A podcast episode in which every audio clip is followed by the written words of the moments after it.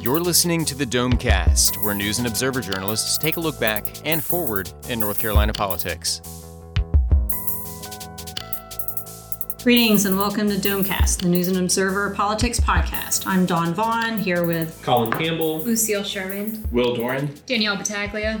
And today's topic is what's been dominating the news everywhere, and especially here in North Carolina COVID 19. And there have been new cases announced this week, and a governor press conference today. And Lucille and Will, you guys were there. What's, um, what's the latest? Well, the latest is uh, Governor Cooper just declared a state of emergency over coronavirus issues. Um, it's you know, state of emergency is kind of a, a, scary word. Like, oh my God, you know, it's you know, uh, this like crazy emergency. But really, it's mostly focused at the uh, like lack of supplies that you'll, you'll be seeing in grocery stores. You know, people going out trying to buy masks and things like that. And so what it does is it puts in place basically stricter rules on price gouging to help uh, people. You know, if if they are victims of price gouging, basically you know the state can be able to step in and make that right um, and then also just lifts restrictions on truckers um, so basically we can get in supplies to north carolina faster um, one supply that we're not getting in however is tests for mm-hmm. coronavirus covid-19 um, we currently as the numbers stood as of noon on uh, tuesday I have to think about what day it is that we're sitting here recording this. um, the state has tested 44 people uh, for it. Seven of them have tested positive. There's another 25 tests that are still in the works. And then, in addition to that, the state only has like 300 tests left. Um, and uh, Governor Cooper said today that this is not just a North Carolina problem. It is an every state problem. Everywhere in the country is short on tests for this and there are a couple, I guess, new versions of tests that require different materials, different processes to work. Those haven't been approved by the FDA yet, but if those do get approved, then we could have, uh, I think the governor said, uh, an additional 1,500 tests if that new method gets approved. But for right now, there's only a few hundred tests in the state, so. Um, the other thing that they emphasized today was sort of their recommendations moving forward. Schools, they're not recommending that schools be closed yet. They're recommending that um, people telecommute as much as possible to work. Um, what were some of the other things? Uh, avoid large gatherings, kind of mass gatherings. But if you're in the what up 65 and up and um, or high immunocompromised, high risk. Yeah. Um, I, I think in general they were sort of encouraging people not to have participate in mass gatherings, but especially if you're in sort of the high risk category. Um, and they talked again, just re-emphasizing wash your hands, don't touch your face, um, different things like that. So for now, nothing really crazy is happening in terms of the governor's recommendations. I think um, Secretary Cohen also said that she realizes that not everyone can telecommute, and so teachers and restaurant workers and um, a lot of different jobs, or like maybe the company or where you work just isn't equipped for you to work remotely um, or they're not going to pay you that. So, I mean, there's potential economic impact on individuals. Right, um, which is why it's a recommendation, not like you should do this. Right. Um, so, yeah, it was really interesting. Um, I think the fact that the recommendations are more mild than you would expect when they're declaring a state of emergency really speaks to the fact that this is a concerning issue, but no drastic measures are being taken right now. Can it free up funding sometimes too, or, or no, not in this it, particular It's possible. Case? This one was really just mostly focused on the the trucking restrictions and the the price gouging rules. Yeah, uh, and that's like every hurricane. They do that like the week before the hurricane, just knowing that that's the need. We are getting.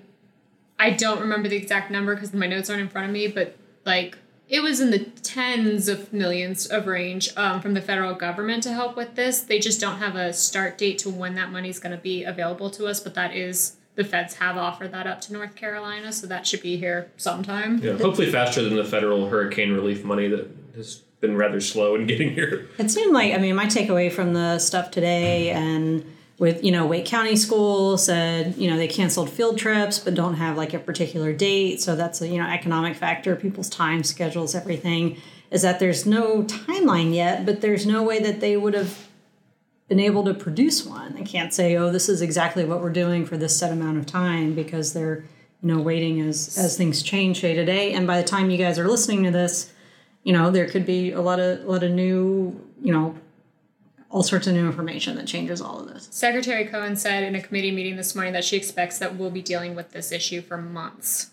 Um, she gave, I'm not going to give the time frame because I don't want to start mass panic, but she said like from the 600 tests we've had now, or I think 600 people we have in the United States to like not long from now, we could be dealing with this more severely than we are now. Um, so that's a worry they have. They're working with Medicaid to see if they can cut costs to like the uninsured or make it free for them because they said this is more about making sure the mass population isn't getting this illness than one individual so it makes sense to lift any like mm-hmm. Regulations on that um, the other thing that i felt like was one of the most important things she uh, secretary cohen emphasized um, was that we need to be careful of where we're getting our information um, people need to be gathering information from sources they trust, um, different things like that. So I think that's super important to emphasize at the News and Observer. We're doing a lot of deep, trustworthy reporting on this issue. Um, but I know a lot of people get their information from bloggers sharing things on Facebook or whatever else. Um, so I thought that was really important that she emphasized that too. Well, and to that point, Lucille, we have also dropped our paywall that we usually have for all, all of our coronavirus stories yep. uh, because we agree. Yeah.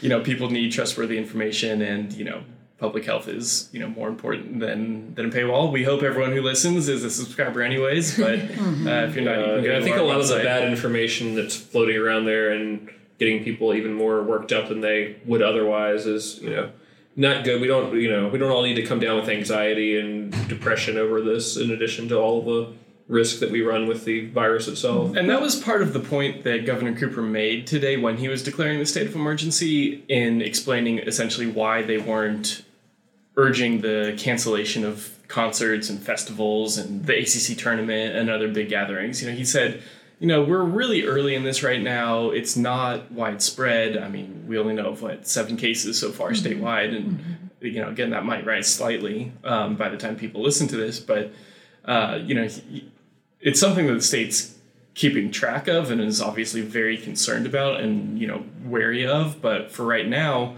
they're not in full blown panic mode, and so they're not taking the same steps that you've seen in other places, other countries. You know, where they're you know shutting off cities, well, canceling pre- major events, things right. like that. Preventative versus mitigation. Which they yeah. said they're going to move into mitigation soonish, but right now we're still in preventative because it's only seven. I shouldn't say only. I'm sorry for those seven, but mm-hmm. it's seven right now. Well, so comparatively for yeah. yeah. other things going. Yeah, on. and compared to some of the other states that have much bigger clusters. I think it says a lot too that Governor Cooper is not afraid to go to the ACC tournament. or week. the Canes games, I think, as he games. says. Yeah. Yes. The man loves his sports, so I mean, it would take a lot to, to keep him away. But he also notes that he's not in the vulnerable population because he's 62 and not 65. Yes, he was quick to point out when asked today uh, that he is not considered high risk. Uh, you know, and and doesn't have any chronic health problems. We look uh, at the presidential election and see, you know, all of these politicians who are in their, you know, mid to late seventies. Yeah, does this mean let's, let's talk about rallies that. anytime soon because they're Biden all and Bernie 65? yeah, Biden, Bernie, and Trump. So what? Um, what? what do you all think can be potential impact? I mean, it's over a month. The legislature won't come back till April 28th. If, you know, depending on, I think a few of them were over at the building today. Um, but whether or not that changes, and what are the demographics of the legislature? It does skew older. I don't know exactly how many of them are in the over 65 range, but it's certainly a good number. Um, so I think there will probably, you know, if, if things continue to ramp up over the next month, there will probably be a conversation about whether uh, the legislature should meet because, of course, that's people from all across the state who come to Raleigh for three or four days a week, and then they go back on the weekend and they hang out with people in their corners of the state. Uh, and some of those maybe corners of the state that you know are less prone to coronavirus than the urban areas where it seems to be. We're the ones so that have it. Yeah. yeah um, and I was curious, you know, we've, we've seen like a lot of colleges doing let's do everything online. We'll cancel in person classes and have online classes. So I was curious if there's any mechanism with the technology we have today that the legislature could meet or vote on the most important things without all having to drive to Raleigh. And uh, talking to uh, legislative expert Gerry Cohen, everyone's uh, favorite person to ask questions of, uh, he says the Constitution and state law doesn't really allow for that. Like, you know, Yeah, these you were would have a quorum. these were really written long before there was other ways to hold meetings than all sitting in a room. So they do have to all sit in a room. But um, if they decided they wanted to postpone the session that's scheduled to start on the 28th, you wouldn't need all 170 of them to come back necessarily. They could have a small number who come in, take a voice a voice vote uh, to postpone to a later date uh, when the um, situation has improved. I think it's pretty standard that you like to take any action. You would you would have to be there, but uh, it's worth noting again, as which uh, we've griped about, but I'm sure the public doesn't like it either, and the lawmakers themselves, that there is no there's no video in the General Assembly. You can't go back and watch what happened later. Um, that's just what it is. There, the technology is you know pretty behind a lot of things. Um, couldn't they vote to change the rules though? Like, couldn't they change the rules? I think some of that is in the law. It may be in the Constitution. If it's in the Constitution, they definitely can't change that without going with a voter referendum. Which you know, the last thing they'd want to do in the middle of a epidemic would be to hold a, an election. I did hear some concerns about uh, the second primary and whether uh, you know one of the uh, folks who are uh, tested positive for coronavirus. They put out a press release in Wake County uh, that one of the places they went when they were potentially contagious was to early vote in the primary. Um, and so I think that may cause a concern for the second primary in early May if we're still dealing with that at that time or during early voting. Um, we still don't know whether it's going to be a statewide primary or just for Republican voters in the 11th congressional district out west. Yeah, but I Um, mean, statistically, more people go to a restaurant or the grocery store or get gas than go Yeah. vote? I mean, Yeah, if you were talking about sheer numbers of people touching things. Yeah, well, you know, if, if I were running elections um, and that was a concern, I think the first thing I would do would say bring your own pin because I think that's like the thing that's most germy that I deal with when I go to the polls is that they have the special pins and um, Or just budget for a new touching. box of pins. But Yeah. pens are cheap. everyone gets their own special pin to vote. Use your elbow It's an to I voted open pin. the door. There's an idea. Unless you live in a county that uses touchscreen voting, in Oh, which yeah. case you can't exactly bring your own machine. Yeah, You can use everyone a brings stylus, right? I don't own one. Well, in Back of a speaking.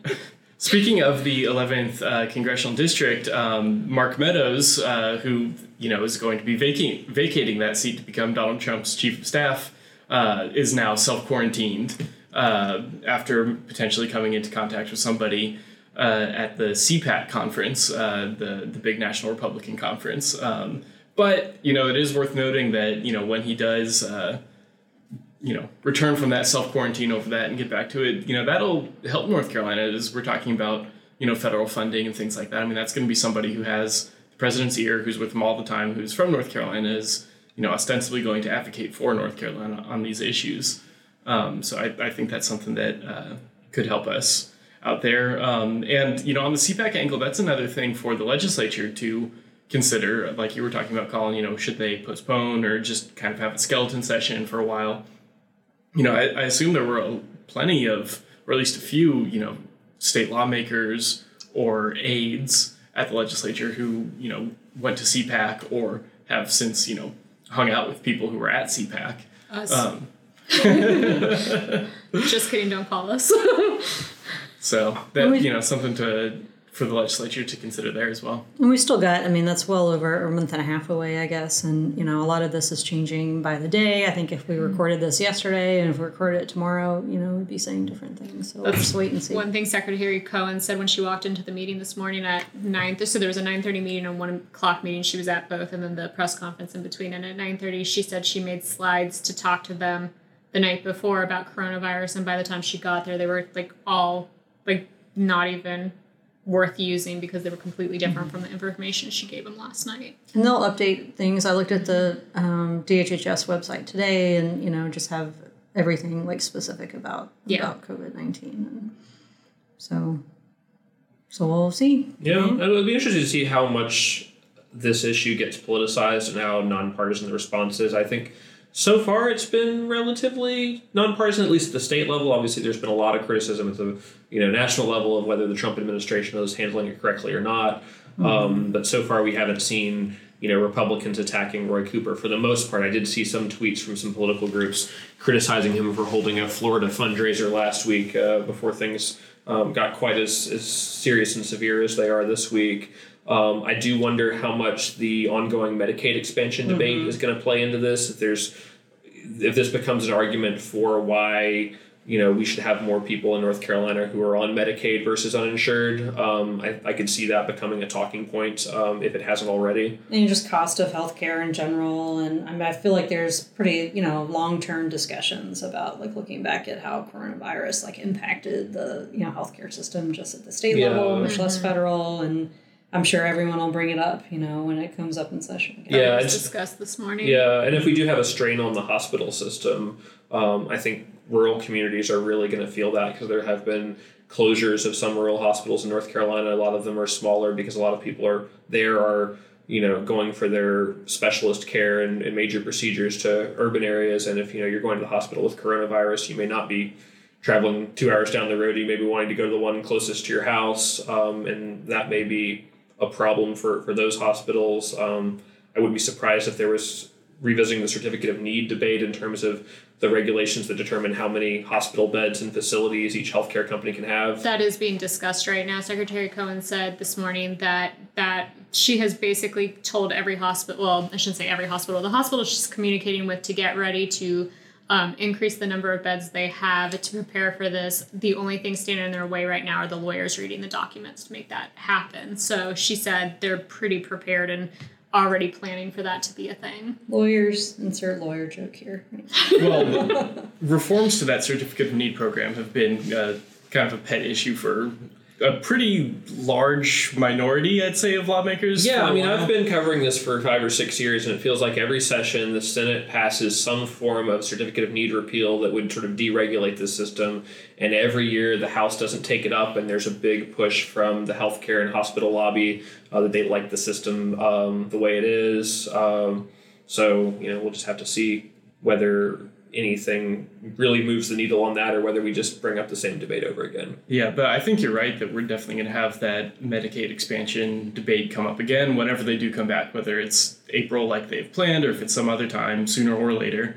Because, um, I mean, on top of all of this, you know, coronavirus stuff, you also saw, you know, Vidant is laying off 200 people, mm-hmm. which, you know, doesn't only you know run the hospital ECU in Greenville, but also operates a ton of you know smaller health clinics all throughout eastern North Carolina, and you know if they're if they're laying 200 people off, that's certainly not a a good sign for you know the the health of rural rural healthcare right now. Mm-hmm. Yep, issue is definitely going to come around in, in all ways long after. Yeah, uh, I mean this is and this is an election year, so you know to the extent that any existing state leaders or others you know step in it or get criticized for either having too draconian a response or too light a response to the, the situation on the ground. Um, you can bet there's going to be political opponents who want to uh, make hay over that um, and you know make the case that they could handle this sort of crisis better. And so I think it's you know it's only a matter of time before it becomes a little bit more partisan, which could in itself have some public health implications if there's a a lot of criticism at you know President Trump or Governor Cooper and people from the opposing party are less likely to believe their advice because they do not like them as a leader. Right. All right. On a lighter note, what uh, what was our Twitter poll or under the dome Twitter poll results last week? Our Domecast. Let's see. Poll. So we had uh, several options on a much uh, lighter uh, Domecast week when we were talking uh, election results uh, last time around. Um, so the lineup of the options we had for folks on Twitter. Uh, the garage polling place that uh, was up in Watauga County, we talked about last week, uh, seemed to be the uh, the favorite at 44% of votes, followed by Vermin Supreme, the Libertarian presidential Wills. candidate, at uh, 28%, which is Will's choice. The first Didn't was the mine. pony. Um, long li- voters in long lines at 17%, and uh, no preference voters at 11%. Sorry, Wow, Danielle. guys. So you guys, um, when you're listening to Domecast, you can vote in our Twitter poll. It's the at Under the Dome Twitter account, and we will all retweet it. Also, since Twitter polls give you four choices, and there's five of us recording, uh, the winner of last week will sit out this time, which is you. Colin. All right, I'll shut my mouth in the next segment. I'm sure y'all will be so sad not to hear from me. All right, so we'll be back with headliner of the week.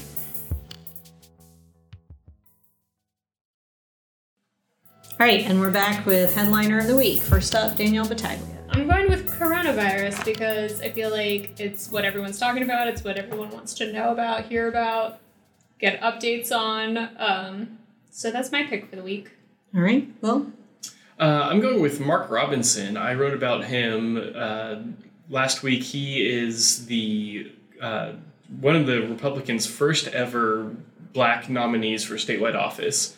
Um, he is running for lieutenant governor. He won the primary in that race by a pretty wide margin in a really crowded field, and is just coasting this huge wave of uh, grassroots support. He's a big gun rights activist. People really identify with that. Um, and there have been a few other black Republicans to run for office, um, but if he wins, he'd be the first elected uh, to any major office since 1898, which is just a few years. Um, so, uh, already making a little bit of history and has the potential to make a whole lot more history if he wins in November.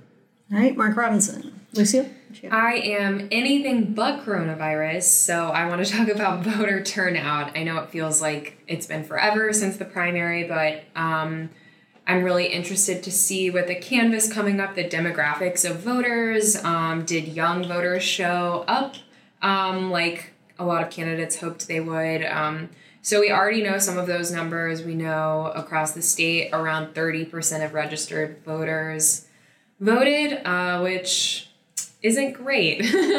um, but we'll find out more next week. Go vote, people. All right, my headliner is I would have liked to say who the Democratic nominee for lieutenant governor uh, election is, but I've been waiting uh, by my phone all day. Of course, I had it with me anyway, but um, for Senator Terry Van Duyn to decide if she is going to request a runoff with Representative um, Yvonne Lewis Holley. So my headliner of the week is runoff question mark. Uh, maybe there'll be a decision um, by the time you all see this.